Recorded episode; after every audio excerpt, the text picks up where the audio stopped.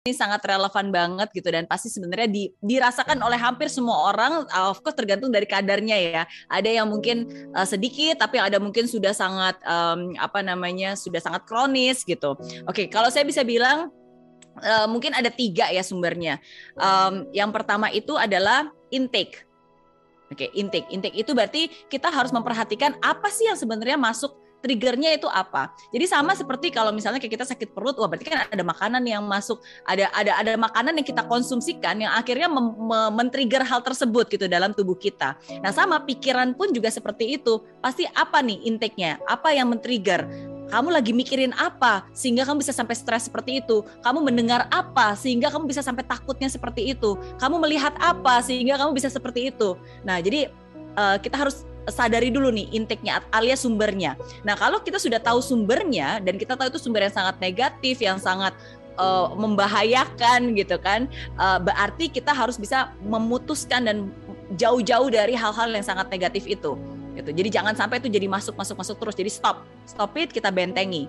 Oke, okay? nah jadi itu itu yang pertama ya sadar apa yang masuk ke dalam pikiran kita ya apa yang kita lihat, apa yang kita dengar, dengan siapa kita bergaul, apa yang kita baca itu sangat berpengaruhi. Jadi yang pertama adalah intake. Oke, okay. nah yang kedua, nah yang kedua itu adalah um, imagination. Oke, okay, nah maksudnya saya imagination itu seperti apa? Karena seperti saya bilang ya, walaupun sudah masuk sedikit, tapi sering kali yang membuat kekhawatiran berlebihan itu adalah imajinasi kita yang membuat itu berkembang.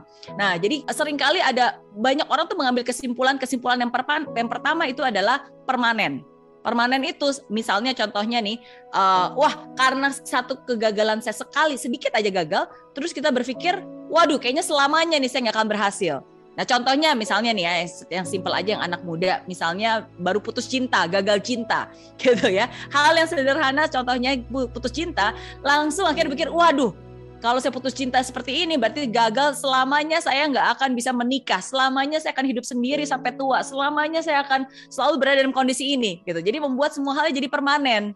Dan itu imajinasi seperti itu yang akhirnya justru malah membuat lebih khawatir ya oke? Okay? atau sering kali mengeneralisasikan. Mengeneralisasikan tuh jadi ya ke mana-mana. Waduh kalau saya di dalam hubungan relationship aja putus-putus terus nggak bisa cari pacar gimana saya bisa sukses dalam kehidupan lainnya? Gimana saya bisa sukses dalam karir? Gimana saya bisa sukses dalam dalam uh, uh, bisnis dan seterusnya? Jadi jadi melebar ke mana-mana Oke, okay? nah jadi itu imajinasi kita harus dibatasi, dipastikan jangan sampai uh, itu justru membuat ketakutan yang berlebihan. Oke, okay? nah jadi yang pertama intake, yang kedua imagination, dan yang ketiga uh, menurut saya juga penting adalah isolation. Oke, okay, nah jadi sering kali ketika kita berada dalam keadaan yang tidak baik, yang kita di kondisi mungkin uh, mental health yang tidak sehat, oke okay, jangan sampai benar-benar mengisolasi diri, nggak ketemu orang sama sekali, menutup diri, nggak mau ngomong, diem, karena itu yang menjadi bahaya. Harus bisa diekspresikan. Harus cari orang yang Anda percaya, misalnya uh, uh, suami atau mungkin uh, orang tua, so, seorang yang Anda percaya untuk bisa membantu Anda. Oke, jadi jangan mengisolasi diri sendiri sendirian itu justru malah makin bahaya menurut saya. Oke, nah jadi itu uh, itu mungkin tiga secara singkat garis besar dan caranya ya. Our intake harus ditaga, um, mm -hmm. our imagination juga harus dibatasin dan uh, jangan mengisolasi sendiri.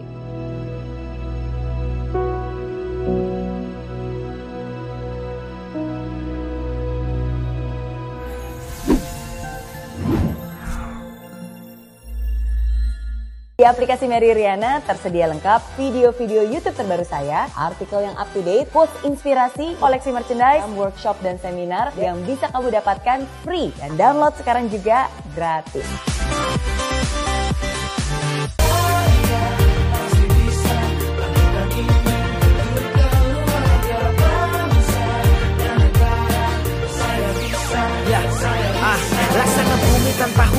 Hidup tanpa tujuan Kering dan mati tanpa hijaunya tumbuhan ah.